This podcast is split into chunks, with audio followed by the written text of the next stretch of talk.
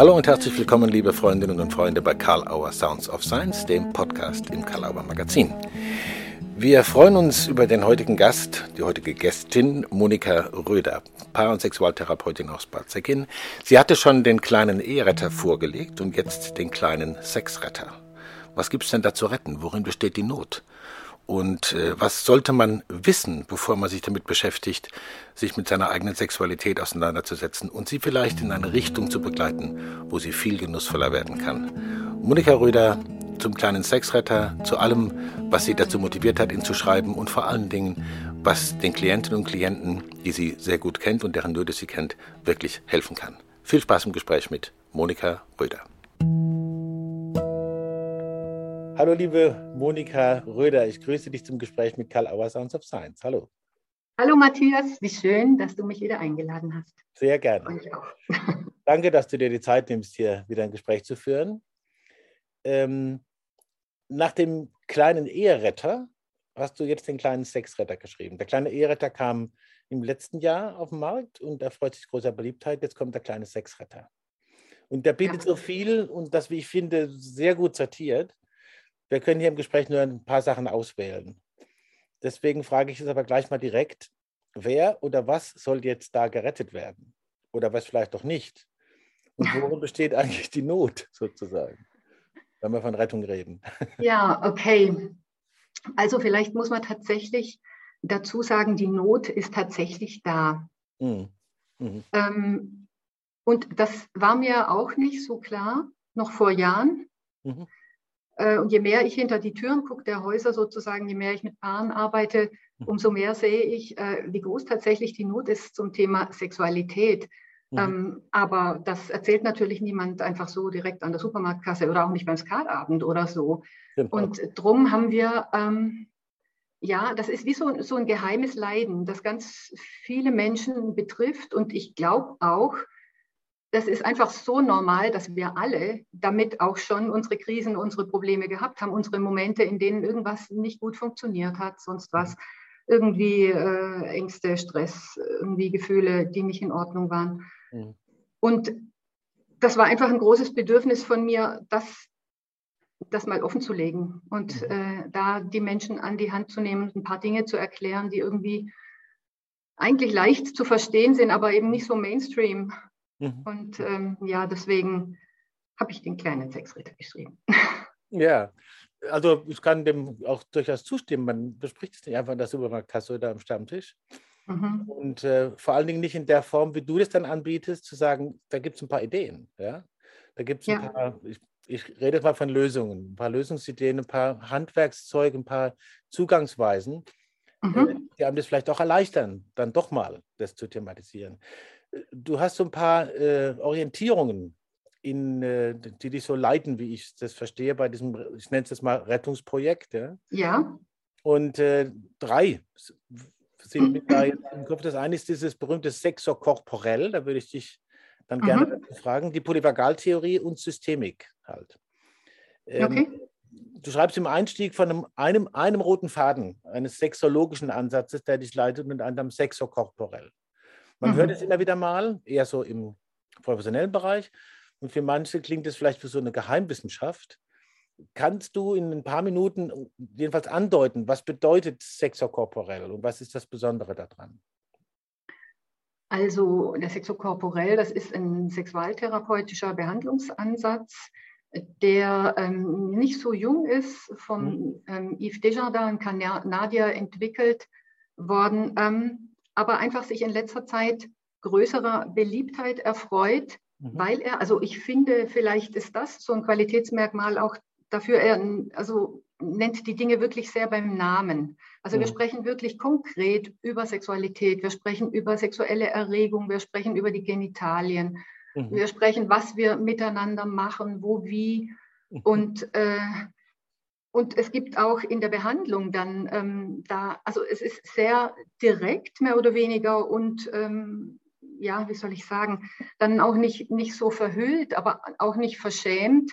Mhm. Ähm, und da werden wirklich konkrete sexuelle Situationen dann ja. können gut reflektiert und behandelt werden miteinander. Die Therapeutin ähm, berührt nicht, im Sexokorporell, wie in manchen anderen Behandlungsansätzen vielleicht.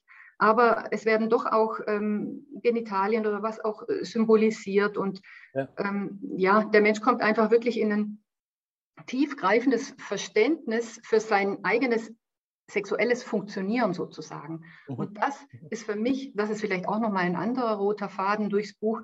Ich finde das ganz, ganz wichtig, dass wir unser eigenes sexuelles Funktionieren verstehen, dass wir kapieren, wie wir da ticken und wieso und wo das herkommt und wie der Körper funktioniert und die Seele und die Anziehung und die mhm. Gedanken und warum die mal plötzlich positiv sind und dann wieder negativ und ähm, wie wir in Stress geraten, wie wir wieder rauskommen können und so.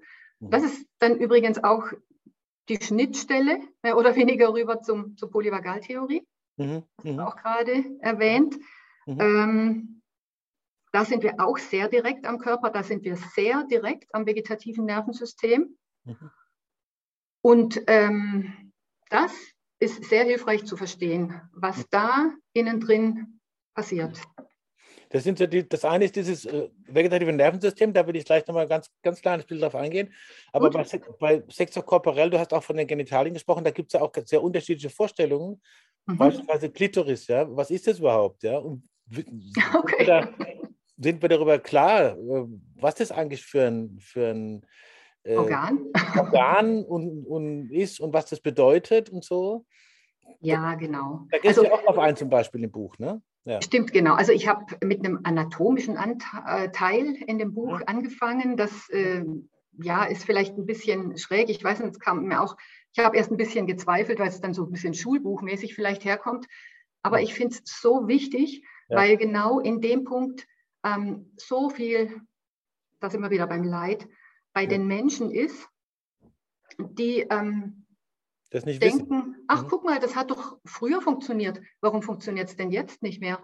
Oder wir machen es doch so wie in den Filmen, die wir dauernd sehen. Mhm. Und mhm. komisch, ich spüre nichts. Und mhm. genau, also es ist wirklich so, mit diesen Fragen kommen auch die Menschen zu mir in die Praxis und auch sehr junge. Gell? Mhm. Also ich habe ganz junge Frauen zum Beispiel in der Praxis, die fragen mich Dinge wie, ähm, ist das komisch oder funktioniere ich richtig oder was ist bei mir verkehrt, dass ich das nicht ähm, erregend finde, wenn er mir ins Gesicht ejakuliert oder anal oder was weiß ich, solche Dinge. Und mhm. drum finde ich das, also das war mir einfach wirklich ein Anliegen, nochmal dieses klitorale Organ zu erklären, ja, ja. weil eben zum Beispiel auch das wieder ein roter Faden durch das Buch, der, bei dem ganz stimmnormalen heterosexuellen Geschlechtsverkehr, mhm. Penis in Vagina, mhm. ähm, da hat die Frau nicht genügend Stimulation.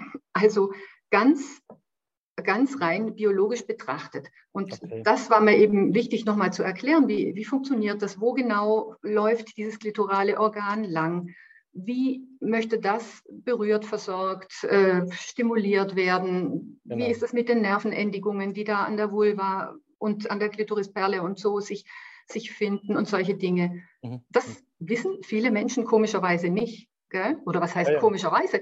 Die ganze, also bei uns könnte man es ja noch verstehen, gell? also so mittleren Alters oder wie soll ich sagen, äh, ältere Semester noch, die eben da vielleicht ein bisschen verklemmter mhm. aufgewachsen sind. Aber auch die ganz junge Generation, die ist mit Pornografie sozialisiert, die sehen andere Dinge und wundern sich dann, dass es nicht so funktioniert im Bett und dass die Frau es nicht so toll findet und auch der Mann nicht. Mhm. Da gibt es ja auch ein Buch, also ich will es jetzt nicht, nicht, nicht total ausstülpen, das kann man dann auch nachlesen, aber schöne Hinweise einfach über Bewegungspraxis zum Beispiel. Das ist eine andere Bewegungspraxis als die, die man normativ im Kopf hat äh, oder viele so, so, im Kopf haben und dann auch praktizieren und sich wundern, dass nichts geht. Ganz genau. Äh, da wirklich andere Ideen zu haben, oder? Ja. Richtig. Also dafür hilft es zum Beispiel zu wissen, dass eben die Vagina mehr oder weniger ein relativ gefühlloser Hautschlauch ist. Und das klitorale Organ ist, da, oder die Klitoris ist eben das Pendant zum Penis. Und äh, dort sind eben die ja. vielen Nervenendigungen und die haben eben gern Stimulation und die haben eben nicht Reiberezeptoren, gell? wie eben, wenn wir Pornos gucken, sehen, mhm. rein, raus, rein, raus sozusagen, ähm, sondern da sind Druck- und Wärmerezeptoren drin. Mhm. Also das freut Frau mehr, wenn äh, Du verstehst, wenn einfach sozusagen, wenn die ja, auch bei der Penetration, gell, beim, beim heterosexuellen Geschlechtsverkehr, wenn die beiden Genitalien ineinander stecken, aber wenn da einfach eine langsamere Bewegung ist. Mhm, mh. Auch weil das klitorale Organ ja nicht außen liegt wie der Penis, sondern indoor und deswegen eher indirekte Stimulation mag. Mhm. Also ich finde das einfach wichtig, weil das ja, wissen nicht alle Menschen. Deswegen habe ich es mal aufgeschrieben. Ja, ich finde find es sehr, sehr verdienstvoll, auch wirklich diese vielen praktischen Sachen, die ja, um zum Anfang noch mal kurz eine Brücke zu schlagen, die mhm. einem vielleicht auch erleichtern zu reden. Ja? Da, wo man bislang sagt, hm, ich weiß gar nicht, wie ich das ansprechen soll, aber die Not ist da. Ja? Genau. Das ist so wichtig, das Gespräch. Ja. Und ja, genau, deswegen habe ich es ja auch aufgeschrieben, mhm. ähm, weil erstens, wir sprechen nicht über Sexualität im Alltag normalerweise. Und wenn, dann sprechen wir in einer sehr allgemeinen, abstrakten Form darüber. Mhm. Also so ein bisschen wie du und ich das jetzt auch gerade machen. Ja, ja, Aber das, ähm, was wirklich du mit deiner Partnerin machst und ich mit meinem Mann und so, oder was einfach die Menschen miteinander direkt machen, ihre ureigenste Sexualität, darüber wird sehr wenig gesprochen. Und wenn, dann kippt es ganz leicht, ganz schnell. Da sind wir so leicht triggerbar, da sind wir so leicht verletzlich. Ähm, dann wird es gefühlt destruktiv, dann wird das Gespräch wieder abgebrochen, dann kommen die tiefen, großen Verletzungen von sich generell sehr abgewiesen fühlen und abgelehnt und unattraktiv oder unter Druck gesetzt und benutzt oder was auch immer, diese mhm. Themen. Und das Gespräch ist wieder erstorben. Mhm. Also ich möchte wirklich dazu einladen und das ist auch mein Vorschlag zur Nutzung dieses Buches, ja. es echt zusammen durchzuackern. Mhm, und gar nicht so sehr wegen dem Wissenszuwachs mehr oder weniger, sondern wegen des Gesprächs. Ja. Dass die beiden dabei miteinander über sich führen. Die lesen ein paar Seiten zusammen, dann legen sie das Ding zur Seite und dann sagen sie, und äh, ja, du, ehrlich, ich habe auch das Gefühl, das kenne ich. Oder kennst, wie ist das bei dir eigentlich? Und dann erzählt der andere und dann nur, nö, also, nee, also das ist nicht mein Problem, aber stimmt hier an der Stelle und so, das kenne ich auch. Mhm. Und so, dann sind Sie in einem wirklich wichtigen Gespräch. Mhm. Super. Nochmal kurz zu der Polyvagaltheorie, die ist auch in vieler mhm. Munde und wird immer populärer. Stephen Porges. Mhm. Ähm, du hast auch im E-Retter dich da schon äh, unter anderem drauf bezogen. Äh, was versteht man eigentlich besser, gerade in jetzt sexuellen Dynamiken oder in sexuellen Kontexten, auch vielleicht im Funktionsmodus von Sexualität und Kommunikation über Sexualität, wenn ja. man die Polyvagaltheorie versteht? Weil große also, Frage, aber vielleicht ein paar Sätze. Genau, also in, in der Grobform äh, habe ich das im kleinen Eheretter ja schon mal erklärt, mhm. weil es eben hilft, dieses Triggergeschehen, dieses wechselseitige, partnerschaftliche, leichter mhm. zu durchschauen. Wann, wie drücke ich bei dir einen Knopf, Knopf? Wie drückst du bei mir einen Knopf? Was löst das innen drin im autonomen Nervensystem autonom für eine Kettenreaktion aus? Wie schalten wir dann autonom auf einen Defensivmodus und werden kämpferisch und streiten oder vermeiden oder gehen weg oder stellen uns tot und hören gar nichts mehr da rein, da raus und so. Mhm. Dann, wenn wir das durchschaut haben, können wir schon mal die Paardynamik ein bisschen besser mhm. steuern, gestalten. Mhm. Und in der sexuellen Dynamik äh, hilft es auch zum Verständnis. Nochmal ein bisschen differenzierter, ein bisschen komplexer wird es da, mhm. weil da können wir nicht mehr nur so ganz grob sagen, oh, jetzt bin ich irgendwie im Kampfmodus, jetzt möchte ich streiten oder jetzt bin ich irgendwie totgestellt, sondern es braucht in, für eine funktionierende Sexualität ein ausbalanciertes ähm, Nervensystem von beidem. Mhm. Es braucht ein bisschen sympathische Aktivierung um mhm. das Ganze überhaupt noch spannend und aufregend zu finden, um was äh, zu wollen, um fokussiert zu sein auf den anderen und was attraktiv zu finden. Das ist mhm. Sympathikus, Mobilisierung. Und es braucht auch Entspannung. Es braucht auch ähm, also praktisch den, den Parasympathikus, also den, den ventralen Vagus hm. und auch den dorsalen auf eine Art, um eben sozusagen in so einen Genuss reinzukommen, also um die Durchblutung in den Genitalien zu ermöglichen und zu ja. fördern und, und so eine Wahrnehmungsfähigkeit auch im Körper entwickeln zu können und das miteinander zu kombinieren.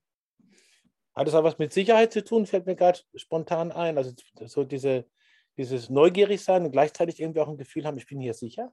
ja, sagen? genau. Auch dafür ist das Verständnis vom Sexokorporell, äh, Entschuldigung, jetzt sind wir gerade bei der Polyvagaltheorie, durch ja. Äh, der Polyvagaltheorie wichtig, mhm. weil ähm, wir kommen dann praktisch in den ventralen Vagus, wir kommen dann in, in eine Entspannung sozusagen, wir werden dann komplett, unser Gehirn funkt, funktioniert dann vollständig, wenn wir uns sicher fühlen. Mhm.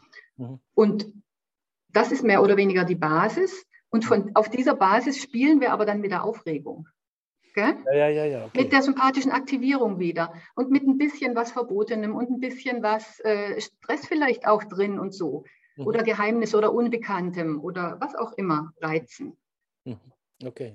Also das ist wirklich eine, eine, wichtige, ein wichtiges Element. Und nochmal ein anderes vielleicht, äh, das ist jetzt nochmal ein, ein dritter Gedanke hinten dran, ja, ja. Ähm, was auch eine, eine, wichtige Schnittmenge zwischen den Konzepten ist und wichtig aus der Polyvagaltheorie, wie wir uns regulieren können, nämlich über Bewegung und über den Atem.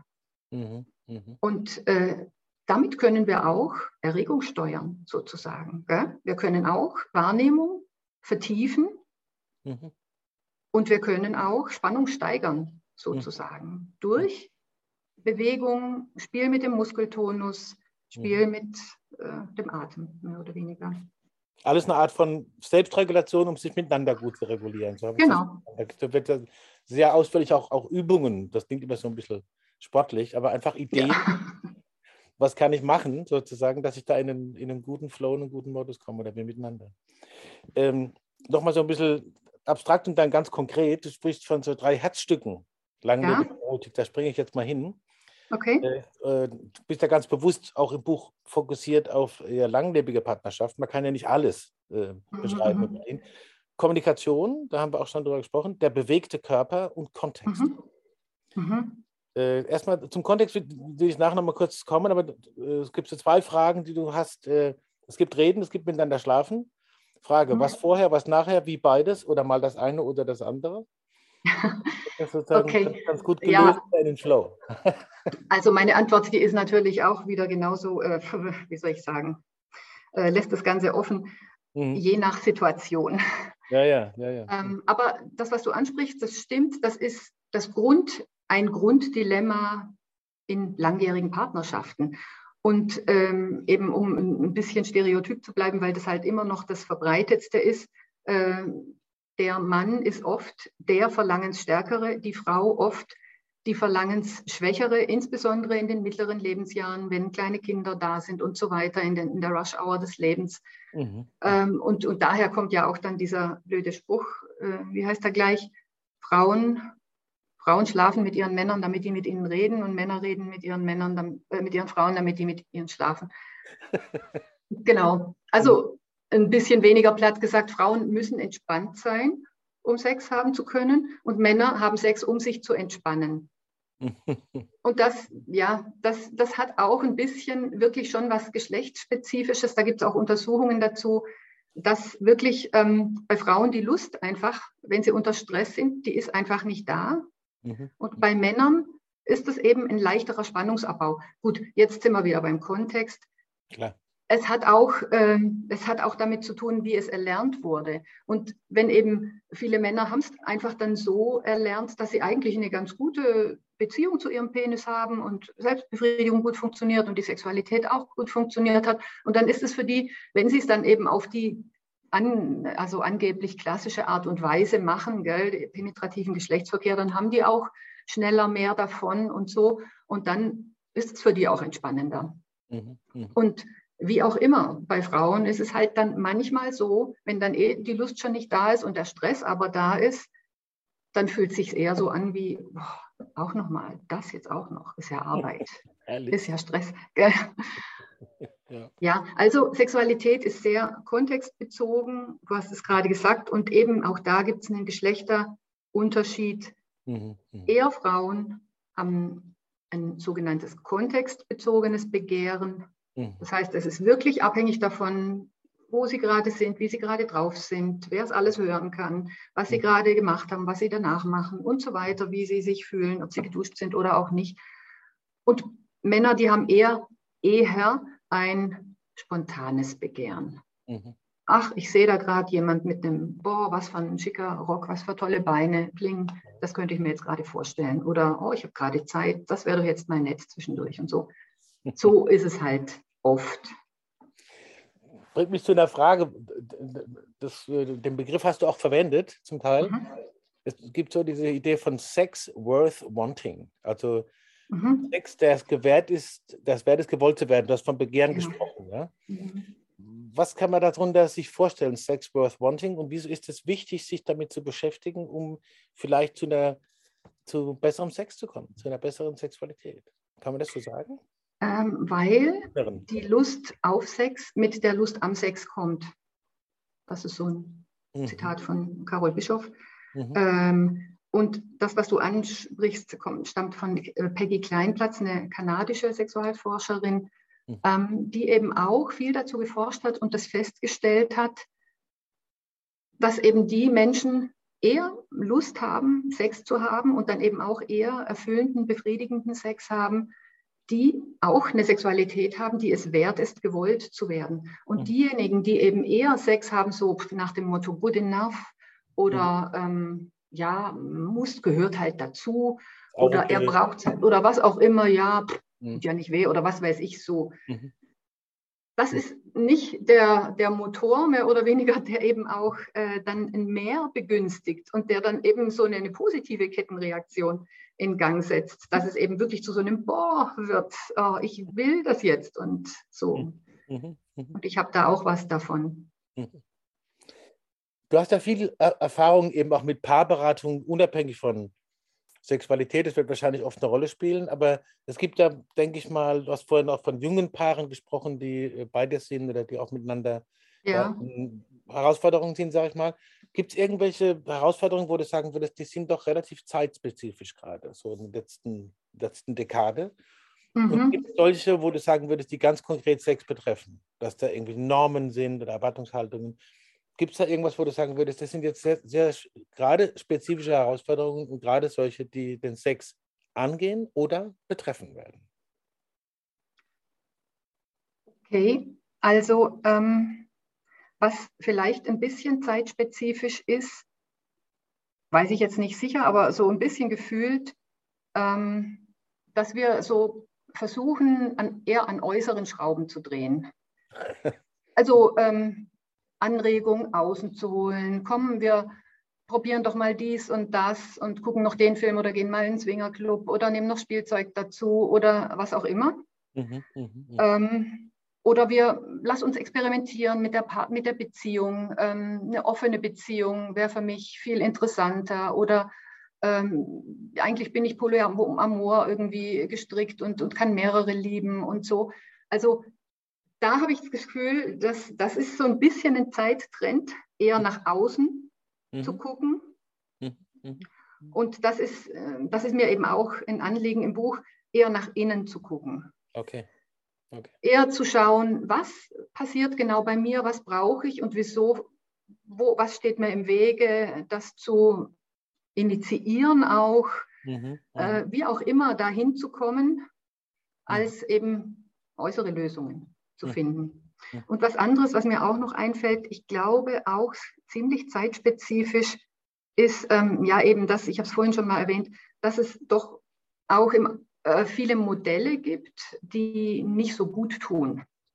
Okay. Also das ist eben einmal unter Umständen ja Pornografie oder diese, mhm. dieser Bereich, aber auch generell alles, ja, soziale Medien, Influencer, dieser Schönheits- Hype, Optimierungshype irgendwie. Ähm, es gibt so viele Schönheits- und Genitaloperationen wie nie. Also wenn mhm. du in einer Großstadt, also hat mir gerade eine Patientin erzählt, wenn du eine Gynäkologin suchst, die bieten inzwischen alle Genitaloperationen an, gell? weil irgendwie das, das Hymen wieder verkleinert werden muss, die Vagina verengt werden, irgendwie die, die Vulvalippen nicht schön genug sind, nicht symmetrisch genug, was auch immer. Äh, oder der Penis natürlich nicht, nicht groß genug, nicht lang genug oder so, als gefühlt die Vergleichsgrößen sind. Das macht brutal viel Stress heute. Mhm. Macht ganz vielen Men Menschen und auch ganz vielen jungen Menschen echt viel Stress. Gibt es einen Punkt, wo du sagen würdest, und ich meine, das ist natürlich nicht diese Operationen, wenn ich diese mhm. Frage stelle, die jetzt kommt, wo du sagen würdest, ah, jetzt ist vielleicht doch angeraten, in einer bestimmten Konflikt- oder Problemkonstellation eine professionelle therapeutische Begleitung in Anspruch zu nehmen? Oder kann man das gar mhm. nicht sagen, wann der Punkt erreicht ist? Sozusagen, wie merkt man das, dass das vielleicht ganz gut ist? ah, jetzt äh, gehen wir mit dem Sexreiter auch noch zum Profi. Also je früher, je lieber. Mhm, mh, ja. Weil alles, was sozusagen, was noch im Lern-, im Entwicklungsprozess ist und da irgendwie beratend, geführt, gestaltet, neu ausgerichtet, korrigiert werden kann, ist natürlich leichter als alles, was chronifiziert ist. Okay. Irgendwie therapeutisch zu bearbeiten, wenn da schon Jahre und Jahrzehnte lange Verletzungen auf der Seele sind und mhm. Vermeidungsverhalten und so. Das ist schon auch ähm, natürlich dann nicht mit ein, zwei Stunden zu lösen, zu ändern. Einfach weil es so tiefgreifende Implikationen bis hin zu wirklich einem physiologischen Niederschlag im Gehirn hat gell, und dem vegetativen Nervensystem und so. Und Sexualität ist einfach was, er lernt es. Auch da gibt es einfach Mythen von, oh, das ist ein, ein sexuelles Naturtalent, der oder so. Oder, aber ja, ganz ehrlich, das sind Menschen, die haben einfach, die haben das auch gelernt durch viele, viele kleine Mosaiksteinchen, die so eine Positivität dazu äh, schon in, in Kinderschuhen mehr oder weniger in, angelegt haben und durch positive Erfahrungen dann im Experimentieren und, und immer wieder einen Antrieb, äh, neugierig zu sein, dazu zu lernen und so. Mhm. Mhm. Also ich möchte dazu motivieren, ja, zu lernen, das neugierig zu bleiben. Und da ist Beratung, Therapie, egal wie du es nennst, mhm. sicher ein, ein, wichtiger, also ein hilfreicher, wie soll ich sagen, ähm, Weichensteller oder sowas. Einfach oder kann es sein. Ja, einfach auch sich mal begleiten lassen und das nicht gleich genau. Krankheitswert zu identifizieren. Absolut, genau. Ich meine, wir Systemiker sind ja sowieso äh, ständig am Entpathologisieren. Da ist überhaupt nichts mhm. irgendwie äh, krank oder verkehrt oder sowas. Bei den allermeisten Dingen, äh, die die Menschen da bringen, die sind so normal und insbesondere, wenn man einfach auf die Lebensgeschichten guckt, die ja. sind einfach sehr, sehr logisch verstehbar mhm. ja. Ja. im System genau dieses Menschen. Gucken wir kurz auf die großen Krisen, aber okay. nicht großen Krisen zu lösen, sondern wir, wir, leben ja jetzt seit, seit einiger Zeit in doch sehr herausfordernden Zeiten, eigentlich immer, mhm. aber sind werden ja von vielen als nochmal speziell herausfordernd erlebt. Okay. Äh, und ähm, ich könnte mir vorstellen, äh, wenn wir nochmal bei dem Thema Kontext sind, die bilden ja auch einen Kontext. Ja? Mhm. Für Paardynamiken, wie Paare das bewältigen und vielleicht auch für Sexualität. Ist dir da irgendwas mhm. aufgefallen, so in deiner Praxis oder, oder in der Beobachtung, dass sich da was entwickelt hat, dass dieser Kontext irgendwie eine besondere Auswirkung hat? Zum Beispiel auf Sexualität oder ganz konkrete sexuelle Problemkonstellation? Okay, also äh, der größere ähm, gesellschaftliche Kontext, du meinst jetzt eher Pandemie oder Krieg oder Pandemie, so? Krieg, Diese? beides, so die Sachen. Mhm. Mhm. Mhm. Okay, also ähm, was natürlich das größte Problem, und das ist ja, glaube ich, auch schon ein bisschen öffentlich diskutiert worden, dass in der Pandemie diese Homeoffice-Pflicht die hat nicht unbedingt das Begehren allzu sehr gesteigert. Also am Anfang vielleicht schon in den ersten zwei, drei Wochen, als die ersten Menschen nach dem ersten Lockdown noch gedacht haben, oh, ist das entspannend, wow, wir haben endlich Zeit für die wirklich wichtigen Dinge im Leben. Wir gehen zusammen spazieren schön und was weiß ich, und wir eben holen uns den Rotwein aus dem Supermarkt und dann haben wir mal wieder schönen Sex und so. Aber mit der Zeit ähm, ist das eben nicht mehr so wahnsinnig anziehend dann gewesen, die Schmuddelpartner zu Hause zu sehen in der abgeretzten Jogginghose, wie auch immer. Ähm, ja, und es ist eben so, Begehren lebt von diesem Spannungsfeld aus irgendwie äh, Anziehung, Fremdheit, Nähe, Distanz, mhm. äh, Sicherheit, Unsicherheit und so. Und da ist zu viel Nähe gewesen. Mhm. Mhm. Das ist schon mal per se ein Killer. Und dann kam noch dazu viel Anspannung unter Umständen, weil uh, Existenzängste oder sowas. Gell? Ähm, auch nochmal ein anderer Punkt, dann Selbstwert, hat unter Umständen am Selbstwert geknabbert. Mhm. Äh, ich habe berufliche Perspektive oder so, solche Dinge, wer bin ich denn noch und so. Mhm. Das sind natürlich alles Implikationen, die nicht unbedingt sehr sexy mhm. sind so oder, oder sich mhm. anfühlen. Mhm. Und eben auch da wieder, je kontextbezogener der Mensch gestrickt ist, umso stärker ist der Einfluss darauf mhm. gewesen. Und je, je unabhängiger davon, da gibt es auch wieder einen geschlechtsspezifischen Unterschied. Männer können leichter solche Dinge ausblenden, mhm. oft ähm, und, und dann eher äh, trotzdem Sex haben als Frauen, die dann irgendwie, wenn die sich belastet fühlen oder so, dann haben sie eben auch oft wieder kein Begehren. Wobei eben, das ist alles irgendwie sehr relativ. Mhm. Es gibt wirklich gerade in, in den letzten Jahren wirklich einen deutlichen Trend dazu, dass eben auch die Frauen die Verlangensstärkeren sind und die Männer, die eher mhm. diejenigen, die, die nicht so viel Lust haben. Das mhm. ist halt gesellschaftlich nicht so akzeptiert und deswegen wird das nicht so laut an die große Glocke gehängt und schon gar nicht am Stammtisch beredet. Eben auch wieder gesellschaftlicher Kontext. Gell? Ich meine, das beleuchtet auch, was du am Anfang gesagt hast, oder in der Mitte des Gesprächs, Sexualität ist gelernt. Ja. Und, äh, zumindest in einem ganz großen Teil. Mhm. Und deswegen gibt es eben auch solche Veränderungen vielleicht. Ich muss wieder meiner blöden Rolle gerecht werden, ein bisschen auf die Zeit gucken.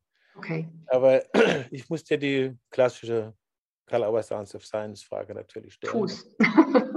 Gab es irgendwas, wo du gedacht hast, oh ja, das, das kommt bestimmt als Thema oder das werde ich gefragt und dann kam das nicht? Oder ist dir im Laufe des Gesprächs doch was eingefallen und da hast du gesagt, lege ich das mal nach links, da liegt es jetzt aber immer noch? Oder gibt es vielleicht noch, noch irgendwie ein Statement, wo du sagen würdest, now it's the time for that? Okay.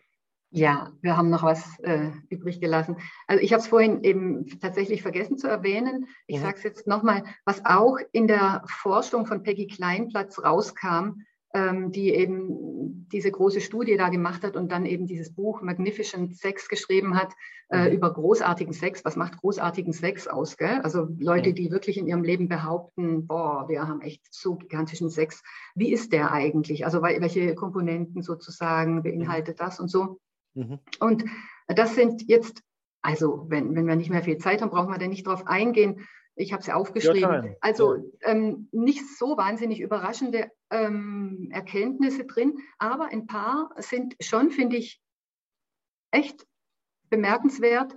Und ähm, einer zum Beispiel ist, es muss nicht immer spontan sein. Gell? Die Menschen, die wirklich behaupten, sie haben großartigen Sex miteinander oder sie haben ihn gehabt, äh, das war nicht so wie viele eben denken, oh, das muss dann in mich kommen, ich muss es spüren und dann müssen wir es machen gleich und so. Und sondern die ähm, machen irgendwas aus und dann freuen die sich, dann bereiten die sich innerlich drauf vor und dann malen die sich das aus im Kopf und dann kommunizieren die schon dazu vorher und, und denken öfter dran, boah, was ich nachher mit dem mache oder mit ihr oder so. Und also äh, diese Intention, die da drin steckt, die hm. kann auch großartigen Sex begünstigen. Der muss nicht aus Begierde überfallartig sozusagen passieren. Und der andere wichtige Punkt, der mich auch ein bisschen überrascht hat und den ich auch sehr wohltuend finde, weil wir ja beide in, grob in der Altersgruppe sind, den meisten, also den allerbesten Sex haben die Menschen ab 50. Mhm. Also nicht, für guten Sex muss man jung und schön sein, mhm. sondern ähm, es wird eigentlich immer besser. Es das ist vielleicht. Bitte? Das sage ich jetzt nicht nur pro Domo, aber ich glaube, dem kann ich absolut zustimmen. sehr schön, ich auch. Genau. Also das, das, bedeutet nicht, dass er schlecht war. Er war sehr aufregend, aber ähm, das, was, ähm, das, was eben möglich wird, wenn man sich wirklich damit beschäftigt, ist eben, dass so eine genussvolle Komponente dazu kommt. Mhm. Und das, ähm, ja, das finde ich ermutigend. Das finde ich auch sehr ermutigend, muss ich sagen. Und äh, ich finde ermutigend, dass es den kleinen Sexretter gibt und dass der diese ganzen Themen so aufspannt, mit übrigens wunderschönen Illustrationen drin, Dankeschön. verweilen kann und die einfach auch ein bisschen helfen, das im Bild zu halten, ja, was man da so liest. Monika, ich danke dir sehr für deine Zeit, für das Gespräch, für das Buch natürlich, nicht nur im Namen des Hauses. Sehr gern. Und ich freue mich auf die nächste Begegnung und aufs nächste Buch. Den, den Zaunfall musste ich noch biegen. okay, wir sprechen anders mal drüber, aber es ist schon in Arbeit. Wunderbar, okay. Super, danke Bis dir auch. Mal. Ciao, Monika. Okay, ciao. Ja, die genussvolle Komponente. Vielen Dank, Monika Röder, für das spannende Gespräch nochmal an dieser Stelle und danke den Hörerinnen und Hörern, dass ihr dabei wart. Folgt auch den Gesprächen von Sounds of Science auf Apple Podcasts, Spotify, Soundcloud oder Amazon Music. Hinterlasst uns eine 5-Sterne-Bewertung, schreibt eine Rezension. Wir freuen uns über jedes Feedback zu Karl Auer Sounds of Science und den Gesprächen. Folgt der Karl Auer Webseite karl-auer.de im Magazin, im Programm und allem, was sich dort so abspielt oder in der Veranstaltungsübersicht was kommen für Veranstaltungen, wo soll man unbedingt dabei sein. Monika Röder bezieht sich übrigens auch interessanterweise, wie im Gespräch ja gesagt wurde, auf die Polyvagaltheorie. Nicht vergessen, 22.06. polyvagal-kongress.de. Eine spannende Online-Tagung mit interessanten Gästen und Referierenden aus der Welt der Therapie und Beratung. Danke fürs Dabeisein und tschüss, bis zum nächsten Mal.